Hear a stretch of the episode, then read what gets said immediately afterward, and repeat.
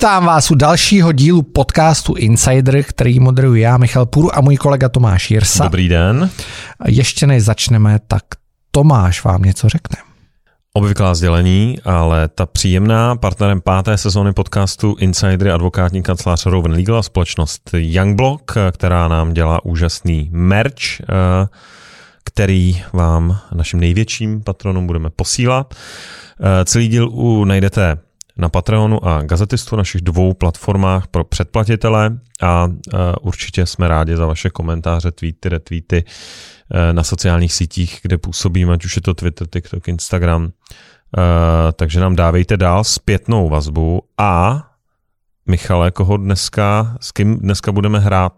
E, dneska budeme si hrát s legendou herního biznisu a Uh, úplně ve mně to vyvolalo takový ten pocit, jak jsem si sedal poprvé k těm uh, počítačům a tady 800. Uh, a taky se spoluzakladatelem studia Bohemia Interactive, s majitelem vydavatelství Echo Media, což je Echo 24 a týdeník Echo, a s 28. nejbohatším Čechem podle nejnovějšího vydání žebříčku Forbes s Markem Španělem.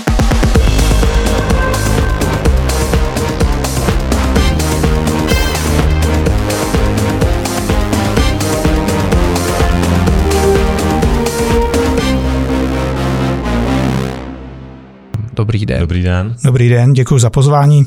Eh, dění před podcastem už naznačilo, že já jako... Uh, ne gamer. Gamer jako uh, takovej... Rekreační. Rekreační, jsem tam uh, uh, jako ze slušnosti, tak budu to spíš tlačit do biznesu a společenských otázek. Bojím se, Michal, že ty to budeš Nicméně první otázka tlačit. by mohla být asi podle mě jasná. Co hrajete teď? Momentálně hraju nejvíc Arma Reforger, Arma 3 Islands, tyhle tři hry, a takže kromě, naše hry. A kromě her vašich? Kromě mých vlastních her se spíš dívám na děti, když hrajou a tam je asi nejoblíbenější Red Dead Redemption 2 a Minecraft. Tomu rozumím. A kolik, eh, pokud to oddělíte od toho, že tam máte biznis, tak jako čistě vaše hraní, kolik vám jako zabírá času? Eh, čistě hraní v mém případě to jsou spíš už teď jednotky hodin týdně. Okay. Eh, těch eh, ostatních povinností je mnohem víc, takže na, na ty hry už tolik času není a mm, únava, únava materiálu se dostavuje, takže na to hraní už příliš mnoho času nemám. Je to pro mě už primárně profesionální záležitost. Jako koníček vyhledávám spíš trávit čas ideálně bez počítače, byť v poslední době jsem se začal věnovat tomu, že hodně čtu. Eh, čtu jak knihy, tak čtu prostě dění na internetu, abych měl přehled. A knihy čtete elektronické nebo papírové? Já čím dál méně mám rád digitální svět a digitální věci, takže zásadním způsobem preferuji papírové knihy a i papírové třeba časopisy. Na druhou stranu internet zatím v papírové podobě neumím, jak si se k němu dostat, takže ten konzumuju digitálně. Já jsem teda napsal teďka rádoby vtipně, že po úžasném zákazu, uh, nebo ne, to není zákaz, ale jako regulaci uh, nabíječek uh, evropské, takže by teď měly uh, následovat další regulace, kterými Evropská unie zjednoduší nám všem Evropanům život. A jedna z těch věcí právě byla, že vlastně už je dneska neodůvodnitelný mít cokoliv papírového, protože je to strašně neekologické, je tam strašně velká uhlíková stopa a podle mě Evropa má zakázat všechny knihy uh, a zakázat všechny tištění média. No ale ty knihy, mimochodem to, což vy jako vydavatel, vlastně vydavatel víte, tak a my s tím bojujeme, protože v Infu vydáváme knihy, už jsme jich vydali hodně a teď další dvě vydáme do konce roku. Uh, ten business model té papírové knihy je šílen špatný, protože ten papír hrozně zdražil ta tiskárna samozřejmě taky má vyšší energie, takže taky zdražila. Takže dneska my, co jsme tiskli knihy 30 korun kus, 40 třeba, tak dneska stojí 120 a ten samozřejmě ta cena je pak úplně někde jinde. A já už jsem si kolikrát říkal, že vlastně je strašně bolestivý to vydávat v tom papíře, byť to tak budeme dělat, ale všechno mluví pro tu elektronickou knihu na kterou já jsem třeba, když jsem četl jenom elektronický, pak jsem se vrátil papírový, teď už zase elektronický, uh, na který jsem taky sám přešel. No. Tak to je velice těžko říct. Za prvý teda uh, Tomáš mě vyděsil jaksi tou dystopickou představou, která se mi před pár lety by zdála zcela za vlasy přitažená. Dneska už bych ani nebyl tak překvapen. Pro to úplně reálný. Já, ale, já... ale jako k tomu, k těm knihám určitě kniha se stane trošku víc luxusním zbožím, ale osobně teda jsem přesvědčený a i na nějakým blízkém okolí, že eh, papírová kniha má výrazně větší hodnotu a dokonce se domnívám, že se i lépe čte a dokonce se domnívám, že z ní člověk ty informace lépe vstřebává než z té digitální formy. Ale to je čistě věc názoru, jo? takže je to rozhodně luxusní, luxusní záležitost. Eh, v, Echo, v edici Echo vydáváme knihy, tam... Já jsem teď dostal tento týden a myslím, že jsem byl ještě před váma, byť vy jste první měl být první. Tak, jsem, dostal, tak jsem potkal si... pana eh, šéfredaktora a do, dostal jsem do ruky knihu, kterou vylovil v autě a říkal, že jsem úplně první, kdo jí, kdo jí To asi jo, protože já jsem potkal pana A je teda nádherná a uděláme jí promo, já, já ji tady nemám, bohužel mi to Počkej, nenapadlo. Proměny světa dvojka, ne? To ano. Jmenuje se to Proměny života. Proměny života, jo, protože okay. uh, Dalibor Balšínek říká, že mít knihu, která se jmenuje dvojka, to se nebude nikdy prodávat, musí se to jmenovat správně, takže jinak, takže Proměny života je ten titul.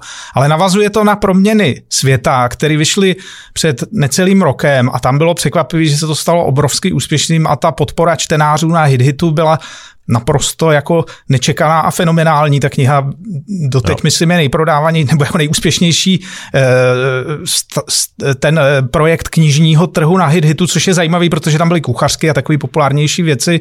Musím říct, že obě ty knihy považuji za takový vlajkový lodě celého projektu Echo, kde se nějakým způsobem eh, vybralo to do nějaké míry nejvíc e, oslovující z hlediska vývoje a proměn toho světa a proměn života.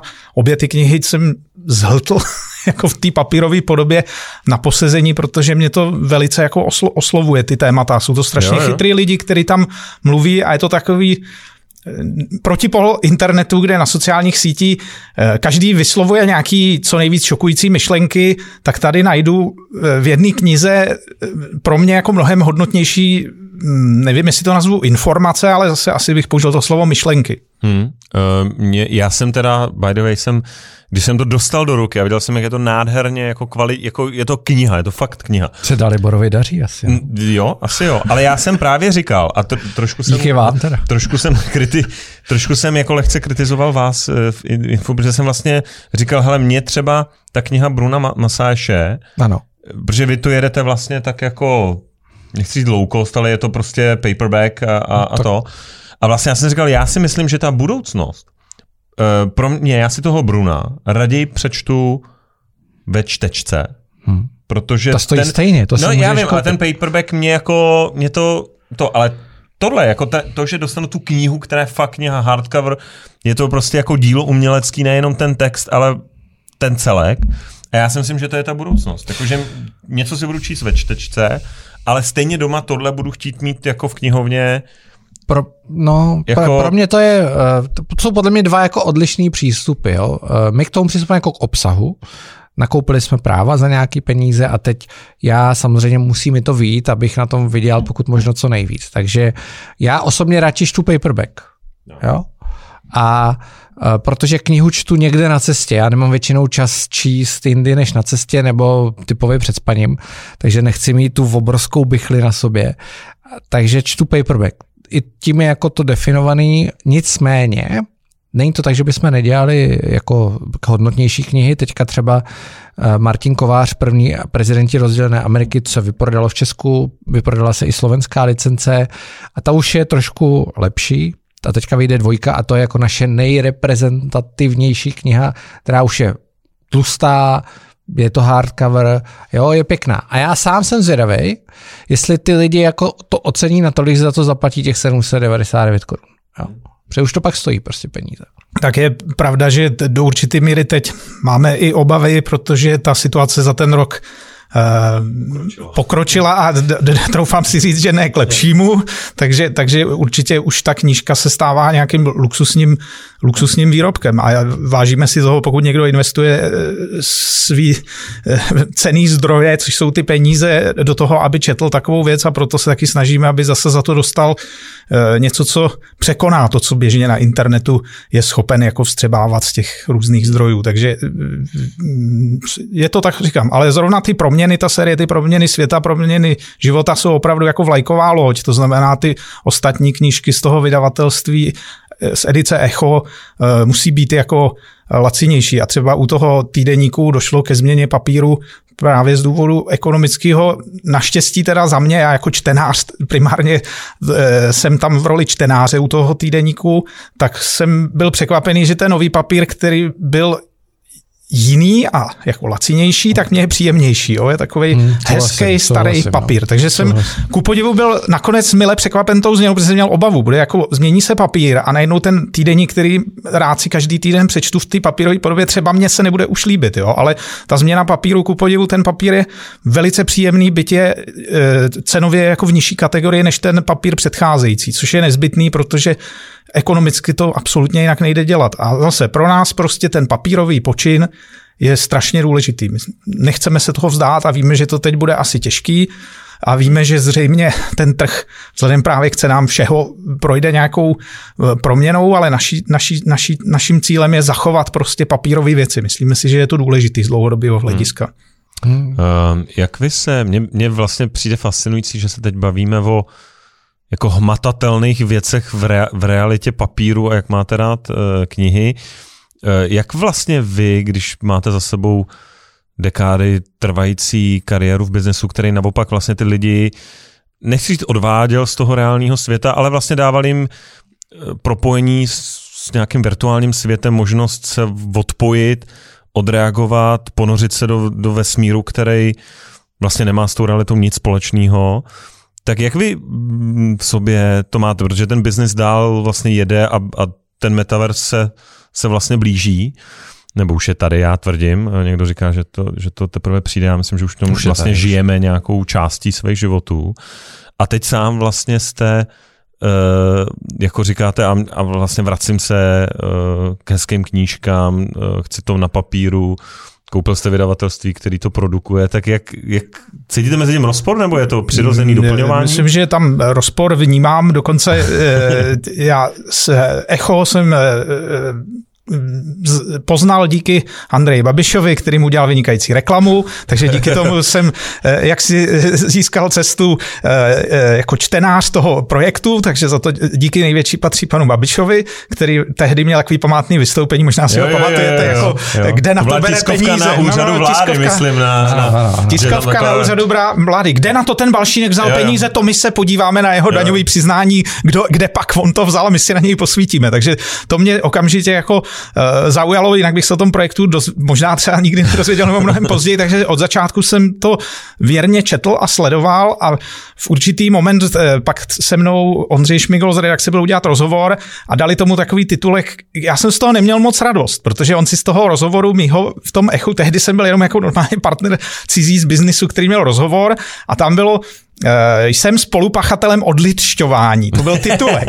A takhle jsem to nechtěl, ale, ale prostě je pravda, že na tom něco je a že vnímám uh, ty, tu proměnu světa čím dál víc jako Eh, že ta digitální rovina nebo ta virtuální rovina skutečně vede k určitému odličtění a myslím si, že to v zásadě je nebezpečné. Takže buď je to věkem nebo tím rodičovstvím, že začínám být jako eh, ještě víc možná opatrnější z hlediska digitálních věcí, než jsem byl za mlada. Ale zase v té době, když bylo Atari 800, eh, koupili jsme si v Tuzexu po nějakých složitých peripatích, dejme tomu v té době v roce 85 nejstarší brácha Patrik Electronic, to byl náš hlavní sponzor v té době, který eh, do dneska je skvělý fyzik, vědec, takže on tak měl takový moto, jezdil na fyzikální olympiády, což nebyly olympiády v běhu, ale ve fyzice a v počítání, dá se říct.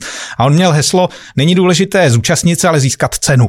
Takže on ze Švédska přivezl Texas Instruments a pak o rok později tam získal první cenu v nějaké kategorii, za to získal laser, který tady ve státním podniku, myslím, Meopta, nebo jak se to jmenovalo, asi za 30 tisíc korun zpeněžil, což byla hromada peněz. Že? E, kurz bonu byl 5 korun zhruba, takže to bylo 6 tisíc pak bonů, třeba který se u Vexláka dali koupit a za to uh, Atárko stálo asi 1500 bonů, myslím, takže jsme jako koup... on nám vlastně pořídil domů Atárko a díky tomu jsme začali tu dráhu Eh, vývojářů softwaru a herních vývojářů v tom roce 85, takže to je eh, první klíčová vlastně postava celého našeho příběhu a my jsme byli dva bráchové, Ondra, což je eh, skvělý programátor a já jako jsem si trochu přivzal tedy tu roli toho nejhloupějšího, takže jsem byl ten, jak si u Sherlocka Holmese, ten doktor Watson, který, navíc jsem byl teda nejmladší, ale mm, tam, tam začala ta naše dráha a od, v té době mě bylo 12 let zhruba a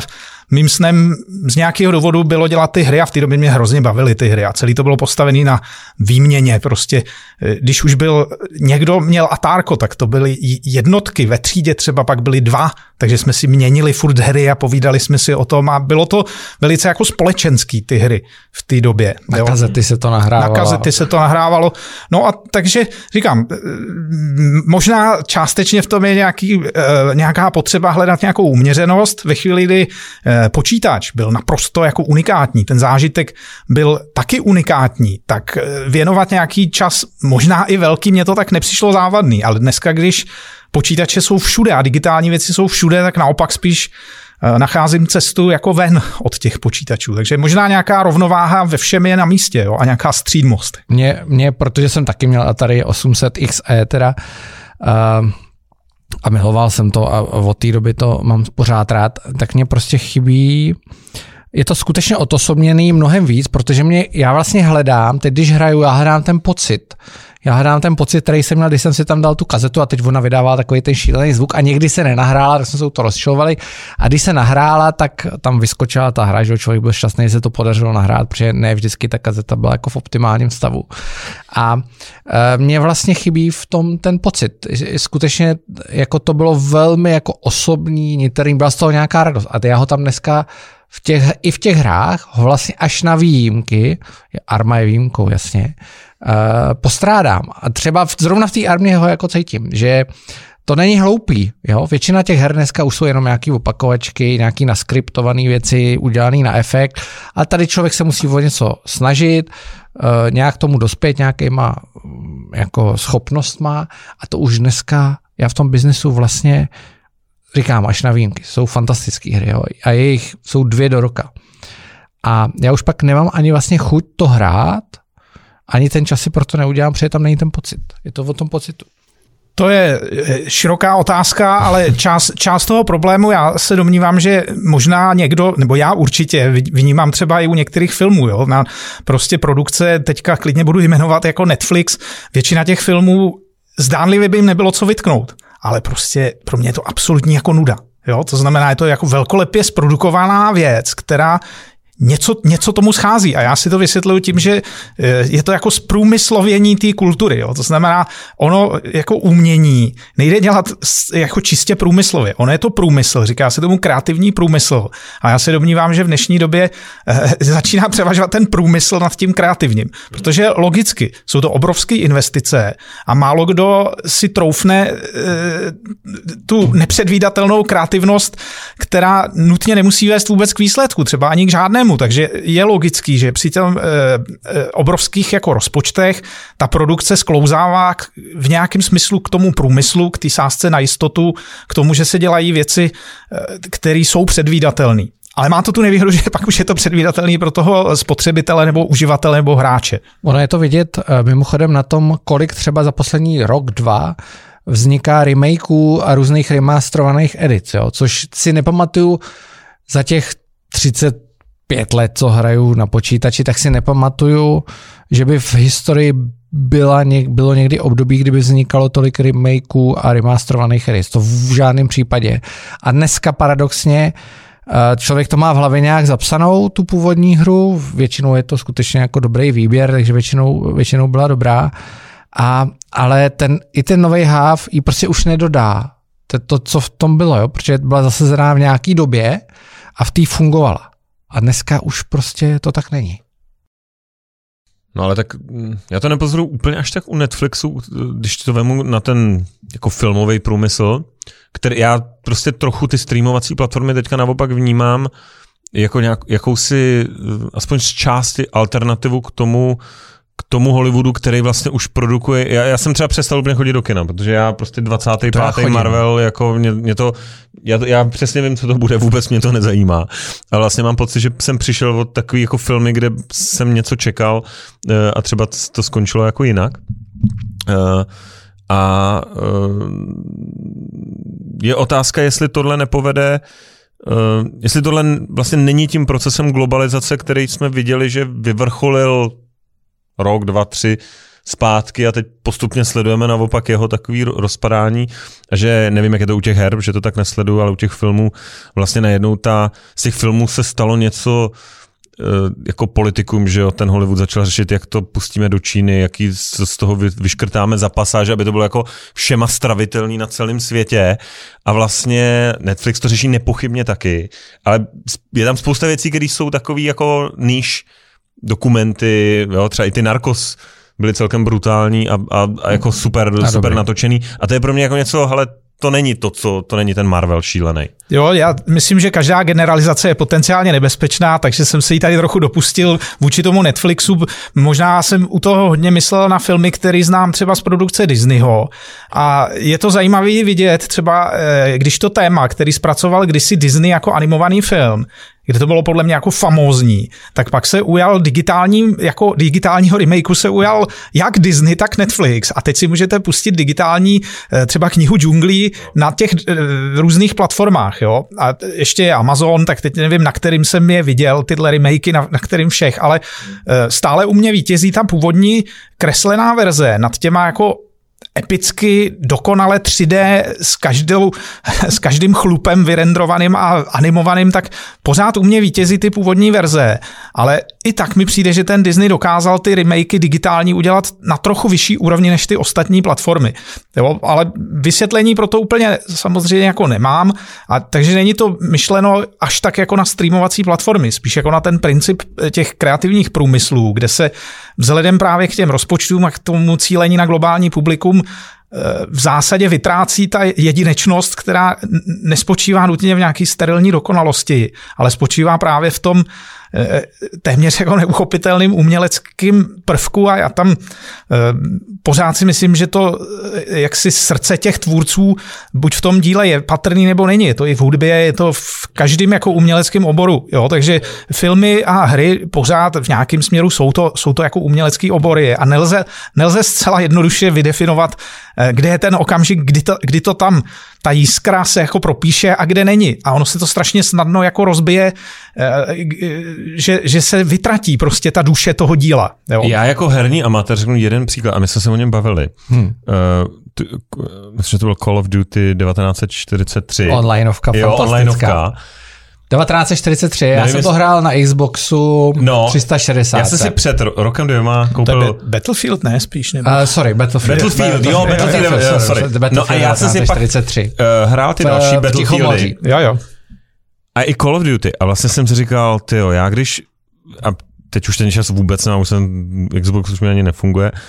A já jsem si říkal, tohle, do těch dalších jsem se jako nedostal, přestalo mě to bavit a to. A vždycky, když jsem si chtěl jako to užít, jsem si říkal, já si, já si jdu pustit uh, Battlefield 1943, tři blbý ostrovy, jako t, vlastně celý je to jako starý, je to už jako ale, to skvělou muziku. Ale celý, a i, te, i te, ta komunita, která tam jako funguje, tak celý mě to dávalo na ten relax, na nějakou zábavu vlastně mnohem větší zážitek, než miliardkrát propracovanější, větší, eh, ve všem, dokon, ve všem dokonalejší Call of Duty, Call of Duty nebo i, i Battlefield uh, už pětka, nebo já nevím, co to, co to pak bylo jako za díly.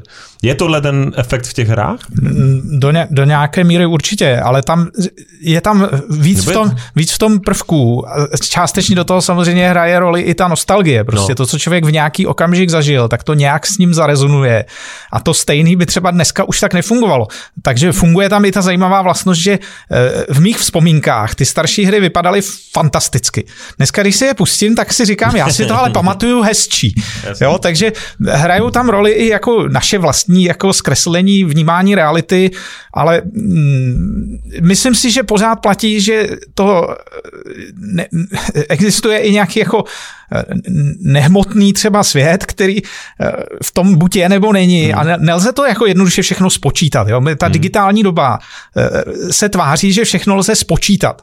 Jo, a já si myslím, že to je popis světa, který prostě není, není dokonce ani přesný. Myslím si, že jako nesprávný. A nejde všechno spočítat. Jo, takže nelze, nelze zdigitalizovat vesmír a myslet si, že jsme vytvořili jeho dokonalou kopii. V žádném případě si myslím, že to takhle není. A do toho samozřejmě vstupují pak ty jaksi složitější i fyzikální teorie, kde já absolutně už se jako dávno nechytám, ale jako amatérsky, laicky mě to do určitý míry fascinuje. Prostě eh, to, že se zdá, že naráží se pak na nějaké hranice, hranice toho poznaného světa, kdy už eh, věci se chovají jinak dokonce ve vztahu vůči pozorovateli. To znamená, my pozorujeme nějaký jevy na ty nej, nej, nejmikro úrovni tý, jako, tý kvantový v podstatě a hmm. najednou ty jevy se chovají vlastně jinak, než by digitální reprezentace vůbec jako přijímala. To znamená, já si myslím, že digitální reprezentace je extrémně jako šablonovitá, zjednodušující. A v dnešní době my jsme dost propadli digitálnímu vnímání a dokonce pak už se to propisuje do těch chápání mezilidských vztahů, takový to jako opravdu jednička nula, není nic hmm. mezi, prostě hmm. není možný. A jak je, pak je nepochopitelný, jak to, že ty si myslíš tohle, což je stejný se mnou, to je super. A tady v ty věci najednou si myslíš úplně něco jiného, no to je přece hrozný. To jsem se v tobě splet, předtím jsme si mysleli totéž, takže jsi byl dobrý. Nejsi a dobrý si, člověk. Teď si myslíš úplně něco strašného, takže jsem se celou dobu mýlil, protože jsme se tady shodli v té zásadním tématu. A takže takový to jako, říkám, to vnímání světa jako přes čísla, já si hmm. myslím, že je prostě celý jako zavádějící a že nás možná i jako civilizaci vede někam, kam bychom se třeba, nebo já určitě nechtěl dostat, protože nelze prostě redukovat všechno na uh, digitální reprezentaci světa. Tak jsme to zdigitalizovali, teď víme, kde je jaký číslo, RGB barvy a prostě no. zvážíme, změříme, zapíšeme, uložíme do počítače a máme to. A když se nám to povede udělat dostatečně dobře, tak to máme celý. Jo, to je, můj, můj názor je, že to tak není, ale v dnešní době už je to těžký právě ta věc ty virtuální, tak je, je, já o tom dost jako poslední roky přemýšlím, to byl jako impuls byl i ten uh, covidový čas takový zvláštní, tak jsem o tom víc třeba přemýšlel než v minulosti a mm, nevím, jak to je jako úplně nazvat, ale v mnohém mi to připomíná ty 80. léta a právě takový jako zvláštní variace na materialismus, který byl mm. v mhm. té době jako, dá se říct, převažující jako světo, chápání světa. Tak v dnešní době je to vše materialismus okořeněný nějakým jako virtuálním, to znamená, my, se, my jsme materialisti, ale ideálně v tom virtuálním světě, protože ten hmotný svět je trošku moc jako blé, trošku mm. moc už nebezpečný, takže sice jako vyznáváme takový částečně jako materialistický přístup, ale radši bychom, kdyby byl vlastně nehmotný, ale digitální. Hmm. Jo, takže je to taková jako Ale úvaha. po osmdesátkách přijdou devadesátky, což je dobrý. Což tak, je do... doufejme. Nicméně vy jste v tomto říkáte, ještě teda poznámka Battlefield 1943, mám to stejně s Battlefield 1943, miloval jsem ho naprosto a přesně Vodychovka Tomáši bylo to, obávám se i tím, že tam člověk mohl uspět. Já to mám spojený s tím, že eh, tam zjevně hráli boomři jako Jasně. my často, kteří jsou pomalejší. Takže my jsme, já jsem tam dokázal vyhrát to kolo, mm. což dneska už se mi v žádné hře nepodaří. Online hře. Online hře. Jo, jo, to je určitě taky jeden z rysů, co se týče her, který se nějakým způsobem vyvíjejí s tím publikem, tak dnešní hry jsou až jako já bych si troufal říct jako zbytečně obtížný a zbytečně třeba dlouhý, nebo ty režimy jsou v nich zbytečně dlouhý. A dokonce jsou data na to, že velmi malý zlomek hráčů eh, do, to vůbec dohrává do konce, protože ale zároveň, když ta hra není dost dlouhá, tak tam chybí to správné číslo, to znamená ta hra nemá 30 hodin, no to je, za to nedám ty peníze, za 8 hodin nedám. Jo, takže to si myslím, že tam hraje roli taková ta jako eh, zkratkovitý vnímání ty starší hry, co já si pamatuju, když jsem ještě hodně hrál, tak byly kratší, snažší a proto pro mě vděčnější. Ty dnešní hry jsou často obtížný, ale v tom nepříjemném směru pro mě. Jo? To znamená až jako frustračně a ano, je to asi tím, že jsem pomalejší, takže třeba v onlineovkách vůči mladším hráčům moje reakční vždycky, doba no. je, je prostě pomalejší. Opravdu tam to vidím. Jo? Tam to vidím, že eh, ať se snažím sebelíp, i když si myslím, že mám výhodu, tak ten protivník je tak rychlej z hlediska hmm. mačkání hmm. triggeru té zbraně, no já si, já že totiž, nemám šanci v podstatě. Já jsem totiž, ty ho znáš, nebudu ho jmenovat, bavil s jedním známým kamarádem, Eh, který dělal pro jednu mediální skupinu a před lety, x lety, vlastně začali investovat jako do e-sportu a dělat nějaký turnaj v, snad v O2 aréně nebo ně, ně, něčem takovým. A on říkal, hele, my, my jsme do toho jako šli, mysleli jsme, že někde děti jako hrajou. No a teď začínáme řešit, že máme strašný, že tam jsou strašný průšvihy. Že musíme normálně na ty, já nevím, 13 letý děti Eh, posílat jako dopingové kontroly, protože oni se tam mhm. nastřeli nějakýma metamfetamínama, aby jako vydrželi držet mhm. pozornost, jako, já nevím, jak, já nevím, jak dlouho to hraju, jo, ale že to sebou nese tohleto, eh, i ten, i ten gaming, eh, že to ty lidi vtáhne do, jako do téhle míry. Tak já ještě jenom doplním, já mám tohle srovnání v rodině. Můj otec, který mu je 65, 64, aby ho neurazil teď, 64 mu bude, jde do důchodu příští rok a hraje hry taky jo, má prostě je velký fanoušek, od jak živa hraje hry. Do dneška. A on, když hraje typově Call of Duty, má rád střílečky, armu, jde a on má rád, když to jako může hrát v klidu, že se tam může schovat, počkat si, vít, po, Snaj, Sniper klasicky. Přesně, klasicky, jo. Jak by řekli, ty mladý kempuje hodně a my s, my s mým bratrem taky oba hrajeme hry a jsme mladší, že jo, o, já nějakých, měl asi v 18, takže brzy, a my se mu hrozně smějeme, když vidíme, jak hraje, protože on jde strašně pomalu tou hrou a on jí chodí furt dokola. Jo, on jí dohraje, mu to trvá mnohem díl než běžně a pak jde znova. A on třeba tu jednu hru hraje 20krát jí dohraje. Já hraju rychleji, smějem se mu. Jo? A říkal jsem si vždycky, jako já vlastně umím hrát, přehraju celý život, bla, bla, bla, šlo mi to přesně v Battlefield 1943, nebyl problém vyhrát.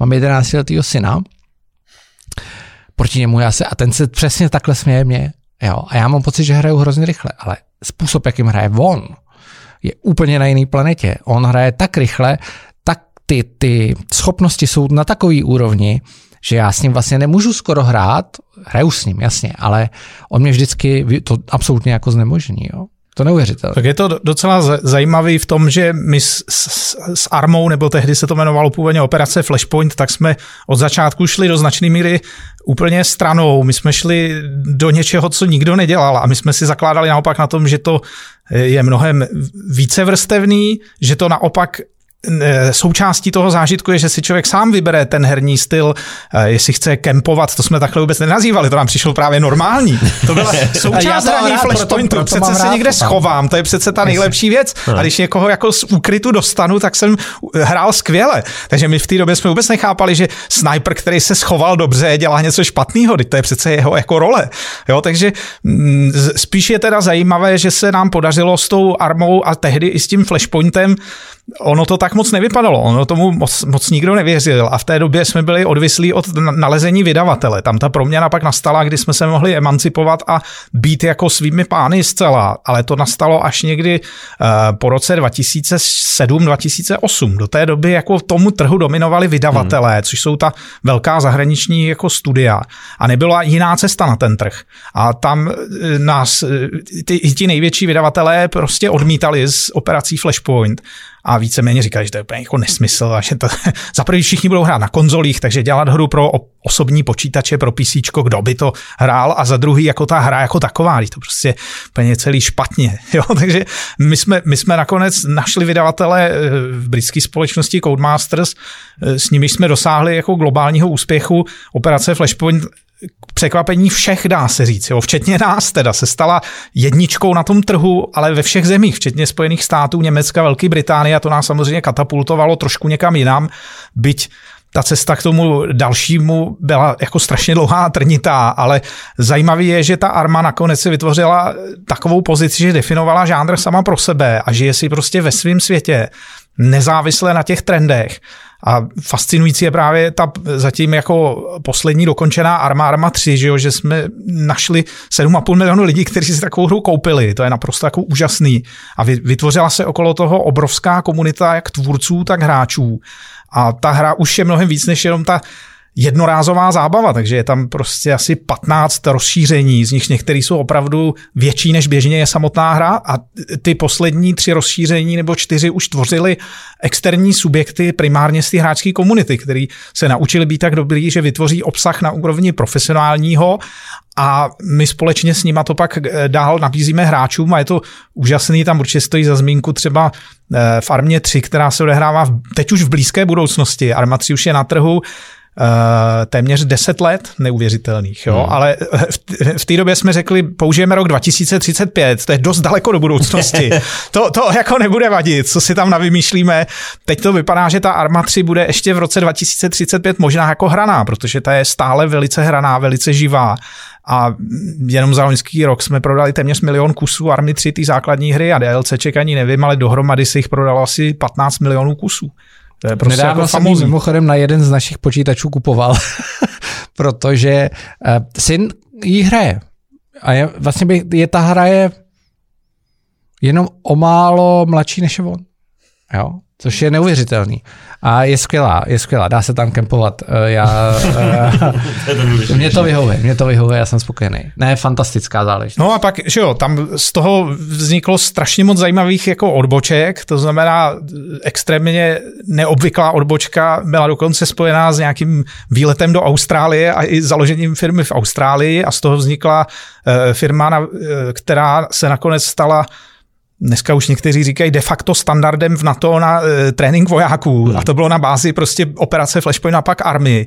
Teď už teda my nejsme toho součástí, v letošním roce e, e, si to koupil velký hráč z oboru britský BAE, takže tam už jako naše role není, ale byl to příběh, který začínal v garáži v Austrálii, kde já jsem vlastně začínal s pár lidma a snažili jsme se o tenhle obor a nakonec se z toho stal takovýhle jako fenomén. A to samý s tou armou, z toho vznikla obrovská komunita a nakonec se z toho odštěpily další žánry a další hry.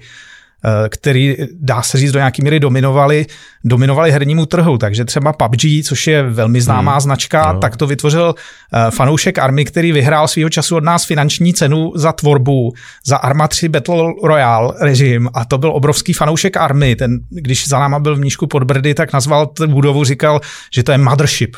Prostě ten Brandon, ten player unknown, byl obrovský fanoušek hry, ale tam už jsme ne, my neměli absolutně kapacitu s ním spolupracovat, byť on nás oslovil jako první, protože my jsme byli eh, eh, prostě ta mothership, jo, ale my jsme v té době řešili právě jinou odbočku, což byl DayZ mod, a respektive hra DayZ, kterou vytvořil multiplayerový designer z Nového Zélandu, který přijel do Brna, aby pro nás dělal multiplayer pro Armu 3. Místo, aby dělal multiplayer pro Armu 3, tak začal tvořit mod pro Armu 2, který ovšem okamžitě po tom, co ho zveřejnil na internetu, během dá se říct, čtyřech týdnů se stal jako obrovským fenoménem v herním světě.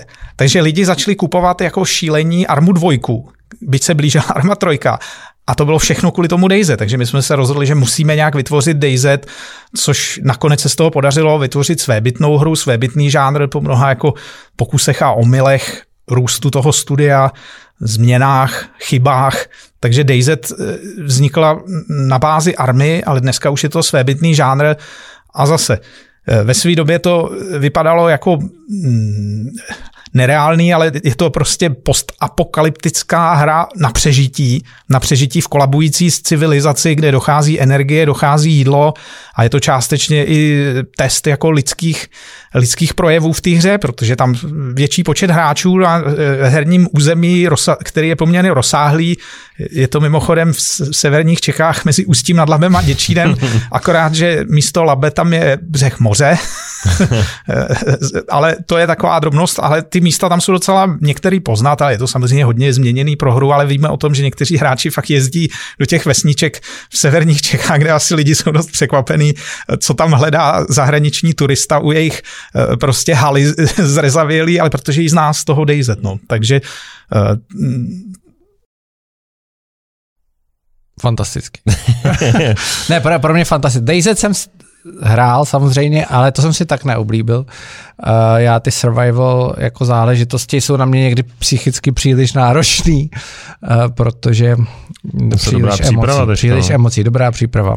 No. Um, Asi hraju Last of Us, to je, to je až, až potom. No. Když, se, když se podíváte zpětně, fakt do, až od období těch jako osmdesátek a Atari až po to, kdy se z toho začal dělat vlastně jako větší biznis, um, co, co si jako uh, říkáte, že je ten předpoklad, který jste měl i řekněme s, s bratrama a, a potom s, jako s rozrůstající se uh, týmem, jako proto, aby to, aby to uspělo. Co je, co je to, co, a není to v Čechách vlastně ojedinělý, uh, jako co je, co je ten, ta kombinace uh, pro úspěch v tomhle odvětví, který vlastně se stvořilo, vzniklo? Tam je víc, víc faktorů, ale možná bych tady trošku odbočil k tomu, jak jste začínal tou Evropskou unii. Tak uh, ta představa, že takovéhle věci vznikají na bázi toho, že se uh, sejde podvýbor pro inovace, navrhne inovační program, v Praze se založí herní inovační institut a za, za deset let z toho bude největší průmysl na světě, což mimochodem je zajímavé, jak jakoby máme krátkou paměť, protože v roce 2000 Evropská unie vyhlásila Lisabonskou strategii, která z nás měla do roku 2010 udělat eh, nejkonkurenceschopnější blok na světě. Eh, přiznejme si, že nejenom, že se to nepovedlo, ale že to se nestalo ani nic smysluplného a naopak Evropa jako v zásadě jako zaostala vůči tomu zbytku světa, jo. jo? Ale jenom chci říct, Teď že... to překlopilo do toho, že bude regulační velmocí, to je nová strana. Regulační velmocí, no, ale jako eh, v zásadě si myslím, že tím, tím se chci dostat k tomu jako odbočit. Právě, že inovace a kreativita nejlépe vzniká v prostředí, které jako naopak není regulované, naopak hmm. je extrémně živelné, takže tady to jsou ty slavné devadesátky, jako, takže to, to, že eh, vzniklo tu nějaké podhoubí už dokonce koncem 80. let začala vznikat taková zajímavá nezávislá scéna, která byla Vzhledem k tomu, že dokonce i tady tehdejší socialistický nebo komunistický, prostě my jsme budovali komunismus a ještě jsme ho nebyli schopni vybudovat, ale už jsme jako byli, blížili jsme se samozřejmě, to si pamatuju, protože jsem vyrůstal na jižním městě, takže vím, že jsme jako měli už naš, našlápnuto do toho komunismu. Blízko, tam už, tam už jsme se blížili. to ještě ale, pořád. Ale zase, pořád ještě... to je taková jako formující zkušenost. Jo. Jo? To znamená, my jsme na tom jižním městě opravdu byli formovaný něčím unikátním. By to bylo z, z pohledu asi dnešního nebo dospělých. Teď jsem viděl knížku, bohužel si nepamatuju jméno pana fotografa, ale úžasný projekt. Fotografie přesně z 80. let z Jižního města, kde mám pocit, že možná některých těch fotkách s těma dě- klukama tam jsem nafocený, že takhle jsme tam žili. Prostě je to svět, který je dneska nepředstavitelný. Prostě ty sídliště, jak je známe, jsou podstatně jako civilizovanější než sídliště v té době. V té době tam zeleň v podstatě nebyla, žili jsme tam na staveništích, hmm. chodili jsme jako bahnem a ty e, dospělí lidi se hezky oblékli a šli někam do práce pryč z toho jižního města. A my jsme šli do školy a pak po škole jsme e, řádili v podstatě na tom staveništi toho těch paneláků, jo? takže tam jsme se pohybovali v prostorách, které rozhodně z hlediska bezpečnosti asi nesplňovaly ty standardy, ale my jsme si hráli hodně na vojáky. Jako jo. A takže Měli jsme podle mě unikátní možnost eh, do, skočit do světa, kde se najednou mohlo volně podnikat. Mohlo dělat, co jsme chtěli. A bylo to jenom o tom pracovat, pracovat, pracovat a každý si mohl zkusit cokoliv. Někdo uspěl, někdo neuspěl, zkusil to znovu, vstál. V té době samozřejmě žádný dotace, žádný prostě regulace nějaký zásadní nebyly. To bylo eh, poměrně jako svobodná atmosféra, takže myslím si, že je to taková kombinace, ale takový ten jako kotlík, kde se prostě eh, vaří všechno možný a je to strašně jako dravý, dynamický, tak to byly tady ty devadesátky. A vzhledem k nějakým jako základům a semínkům, které tady byly zasetý do toho počítačového průmyslu už koncem 80. let, tak jsme měli možnost. Ale já měl ještě tu unikátní příležitost být součástí toho průmyslu od jeho úplných začátků, řekněme v roce 85 a celou tu dobu zůstat u toho jednoho oboru. Takže ten obor to, co vidíme dneska a to, co bylo před 20 lety, 30 lety nebo i 10 lety, byl úplně jiný obor. Takže e, troufám si říct, že jako hrálo tam roli nějaká naše jako zarputilost, zároveň výrazně nižší v té době úroveň eh, platů. My jsme dokázali za zlomek, opravdu zlomek peněz dělat násobně třeba víc věcí než eh, ty americké studia. Tady eh, dneska my vnímáme se jinak. V té době, když jsme dojeli na západ, tak jsme byli opravdu velice chudí jako extrémně chudí. Jo? To prostě nelze z dnešního pohledu si úplně snadno představit. Takže my jsme byli schopní za málo vytvořit relativně hodně, ale ku podivu v té době z, mnoha zase důvodů my jsme nebyli ještě ani integrovaní do Evropské unie pořádně a tady jako zahraniční subjekty nepůsobili, takže to všechno vznikalo zcela od zdola, kdy dva, tři kluci většinou kluci v tomhle oboru v té době, tak začali něco dělat, protože prostě strašně chtěli to udělat. Jo, a tak dlouho to dělali, až se jim to třeba povedlo. Ty sny, i ty ostatní úspěšné české hry v zásadě mají podobnou genezi. Je zatím Eh, hrozný nadšení a hrozná chuť to dokázat navzdory všem jako těžkostem. A to se v tom asi nějak propisuje. No. Takže a troufám si říct i nějaká jako eh, výrazně dobrá jako technická vzdělanost, která tady existovala. Tady technicky jsme byli docela na výši, možná jsme dosud, nevím, ale v té době jsme byli rozhodně a zároveň i určitá jako kulturní, to znamená, filmy se tady dělaly velice pěkný, hudba česká je prostě pojem a v těch hrách se zbíhá jako technika a umění do jednoho výtvoru, takže bylo to taková souhra náhod a zároveň začali jsme ve správnou dobu. Dneska jako je ta situace zase výrazně odlišná, takže je dobře, že se tady etabloval herní biznis, ne všem zemím se to podařilo, jo. je zajímavý, že jsou země, kde to vypadalo mnohem lépe, podmínky proto byly třeba v Maďarsku jako významně lepší už koncem 80. let, ale úspěch té herní scény český je jako násobně, troufám si říct, řádově lepší než třeba maďarské scény. Mně vždycky přišlo, hm, že velká síla, to, to co jste říkal, v té kultuře byla vždycky v tom, že když si vzpomenu na všechny ty projekty český 90. let, kterých bylo fakt hodně a, a byly samozřejmě uh, ty nejznámější na poli adventur klasických, všichni jsme je hráli, byť tam byli některý polský, já si pamatuju na agenta Mlíčňáka, to byl podle mě polský projekt, ne? No, no, no, no předělaný. A jestli předělaný. víte, co byla první hra od Bohemia Interactive vydaná a ukončená? Time, uh, já si nepap... No, to je úplně ta původní, ne? Tajemství nějak? Ne, ne, ne. ne? První hra eh, od Bohemia Interactive jako takového byla pohádka o Mrazíkovi. Jo, Mrazík, jasně. jasně. Adventura. Jo, jo, jo, jo, Mrazík. Krásná, no, krásná záležitost. Jako. Ale uh, tajemství oslího ostrova, takovýhle prostě věci jako kultovní, tak mně vždycky přišlo i potom, i po tom roce 2000 nebo těsně před ním, když vycházely už ty akčnější hry, jako myslím, že a to jste nedělali vy, Hidden and Dangerous a takovýhle. To dělal Vochoska no, Trading, no, Vochoska, pan Vochoska, Petr Vochoska, Vochoska. dělal vlastně ty staré adventury. A vždycky mi přišlo, že byly strašně dějově a to si myslím, že platí i pro Armu, i, i pro některé další vaše hry, i pro DayZ, byly vždycky jako dějově silný, vždycky tam byl jako silný ten příběh. A to si myslím, třeba podobný s japonskými hrama, kde taky to hraje velkou roli. Uh, a že tohle vlastně jim pomohlo přežít. Může být. dobře, dobře. Tak jedeme dál. Eh, nicméně, vy jste koupil Echo Media před nějakou dobou. Uh, Myslím, že loni, loni v Dubnu. No, to bylo. Loni v Dubnu no. tak mě to tehdy no. úplně šokovalo. Mě, mě by to jako nenapadlo. Vlastně my jsme tady měli předchozího majitele v podcastu. Jo, jo. To byl asi jeho jediný rozhovor možná vůbec. No i Dalibora jsme měli. Dalibora jsme měli. A tehdy mě to velmi překvapilo, že se se pustil do takového biznisu. A mě by vlastně zajímalo, jak to zpětně hodnotíte. Tak mm, jsem za to rád, ale vzniklo to trošku jinak. Já jsem byl eh, opravdu jako čtenář a příznivec toho projektu a od začátku jsem ho rád četl, eh, tak tam byly takové momenty, že v nějaký okamžik tam nahodili eh, nějaký echo jako nevím, jak to nazvat, něco jako pro podporovatele, pro fanoušky. A zrovna jsem si říkal, a teď si potřebuji koupit nějaký to předplatek, jsem to kliknul. A teď mi napsal Dalibor Balšínek jako e-mail, že jsem udělal hroznou radost, že jsem první, kdo si koupil ten balíček za těch 10 tisíc korun od toho Echa, takže jsem se s ním jako i osobně seznámil, ale ten projekt jsem bral a říkal jsem, eh, že rád ho prostě budu nějakým způsobem podporovat, a nakonec teda události vyústily v to, že jsem použil tu podporu maximální, téměř, když to zjednoduším. Eh, je to mm, nějaká, jako, eh, jak to nazvat, je to pro mě eh, na jednu stranu čest a na druhou stranu závazek, aby ten projekt vydržel a byl co nejkvalitnější, nejhodnotnější.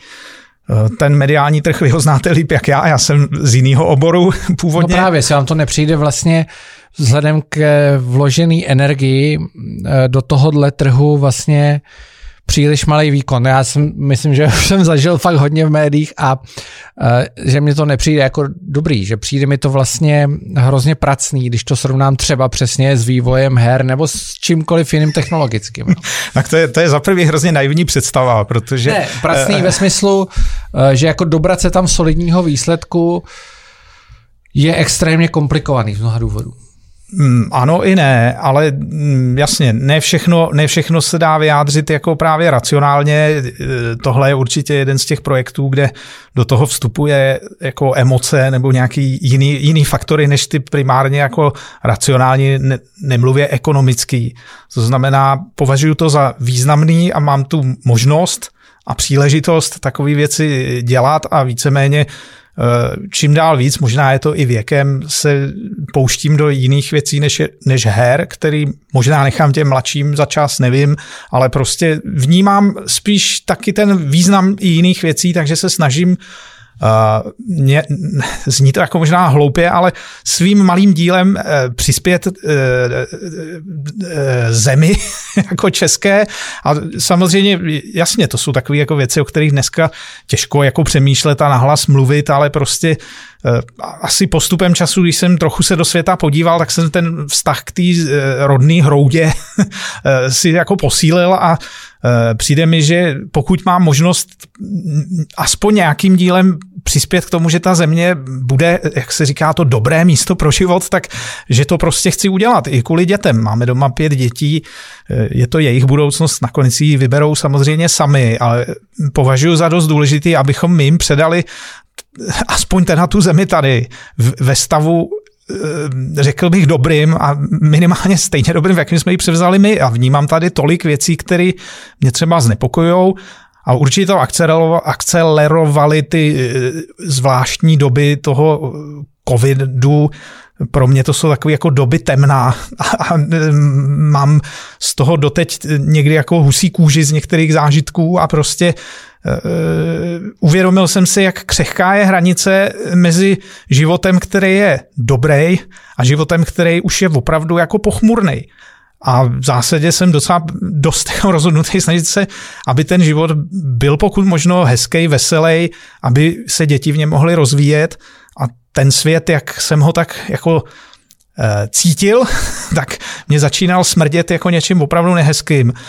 A mm, vidím to i v některých zemích, kde v takovém nastavení třeba žijou do dneška. Že? My jsme se dokázali z toho e, dostat, ať už to má jakýkoliv příčiny, proč my jsme se z toho dostali a někteří jiní ne, ale prostě jsou země, kde to neskončilo, jo? kde naopak takovýhle jako temný životní standard zřejmě, jak se tomu dokonce říká, nový normál. Jo? Takže já se jako toho novýho normálu se vlastně bojím. Mně se ten nový normál zdá strašně nenormální. Takže bych chtěl jako se aspoň v nějaký míře pokusit uchovat a samozřejmě chápu, že z pohledu nějakých mladých řekl, jako, jaký hloupá nostalgie, boomer, boomer prostě. starý dobrý léta. Může, může být, to je samozřejmě ne, neodiskutovatelný, že každý vnímá ten svět svýma očima, ale z mýho pohledu skutečně jako je ohrožený, aby, aby lidé mohli svobodně žít, svobodně se realizovat, svobodně se rozvíjet a mám, mám o to obavu. Já prostě nechci žít ve světě, kde budeme neustále pod dozorem a neustále sami sebe hlídat už. Jo? To je takový, jsou různý filmy, ale docela mě zaujalo. Moje rouška chrání mě i tebe. No, já už nevím, koho chrání, ale jako tam ten vývoj ty pravdy ohledně roušek byl poměrně dynamický. Jo? Ale, ale spíš je zajímavý, co to jako Eh, rozvi, rozvine v té společnosti. Jaký reakce mezi lidský, jaký interakce, jaký zvláštní situace vznikaly. Jo? A občas to bylo jako eh, opravdu jako nepříjemný a temný v podstatě. Jo? A z, strašně moc energie podle mě to odsálo z lidí, kterou e, prostě nic dobrýho vlastně nebyla. Byla ta energie vyčerpaná na podle mě jako úplně zničující procesy i vzájemný, jako hádky, rozpory, diskuze, nekonečný, ale jako co je na konci za to? Kde, kde je prostě ten, já nevím, strom, dům nebo něco hezkýho? Jo? Co je hezkýho, když se na to člověk podívá zpátky? V oceánu plave prostě miliarda vyhozených roušek, jako jo. tak i takový ty rozpory, to je pro mě jako hrozně těžko stravitelný, takže říkám, nějak jsem si to v hlavě srovnal a považuji za důležitý, aby jsme mohli žít pravdivě, to je takový jako slovo, který bych to, asi vyjádřil. To mě, mě, mě zajímá ten vývoj. My jsme to uvedli tou statistikou, že vlastně letos jste v kolonce 28. nejbohatší Čech, že to takhle Forbes počítal. No a já vlastně v kontextu toho, o čem se bavíme, se chci zeptat, jako, co to znamená pro vás? Je to jako něco, co spousta lidí z toho mm, listu vlastně to má jako jakýsi skóre, jo, že jako jsem teda dobrý a, a potřebuji být ještě vejš a teď ten změřený majetek by měl být zase větší za rok. Jo, jako, prostě je to, je to tak. Spousta lidí, lidí tam jo. nechce být. Spousta lidí tam naopak vůbec jako být, uh, být nechce. Uh, hodně se debatuje a i teďka s, s tím, co se děje asi a co se bude dít, o roli vlastně lidí, kteří měli úspěch eh, vlastně v té společnosti, jestli, jestli fungují jako izolované jednotky, nebo jestli mají nějakou povinnost dneska, eh, dneska eh, samozřejmě i ta jako ESG,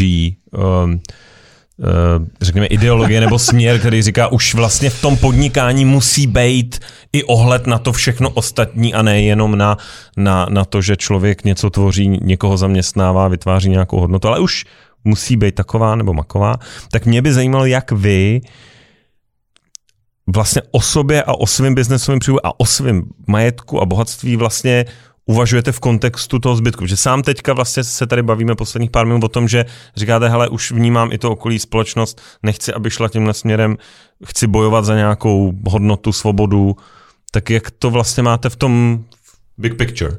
Tak e, beru to jako mm, opravdu nějakou formu závazku, jo, takže uh, asi, asi když tak to upřímně reflektuji, tak jsem asi potom v nějakém smyslu jako toužil Eh, jako být úspěšný a bohatý a mnoho, mnoho desítek let to nevypadalo, takže eh, je pravda, že už jako v, na začátku toho našeho jako v uvozovkách podnikání jsem si na zeď kresl graf jako těch růstů, že uděláme 10 tisíc korun a za rok už to bude 50 tisíc korun, takže ten sen tam vydělávat a být úspěšný určitě jsem jako měl od začátku.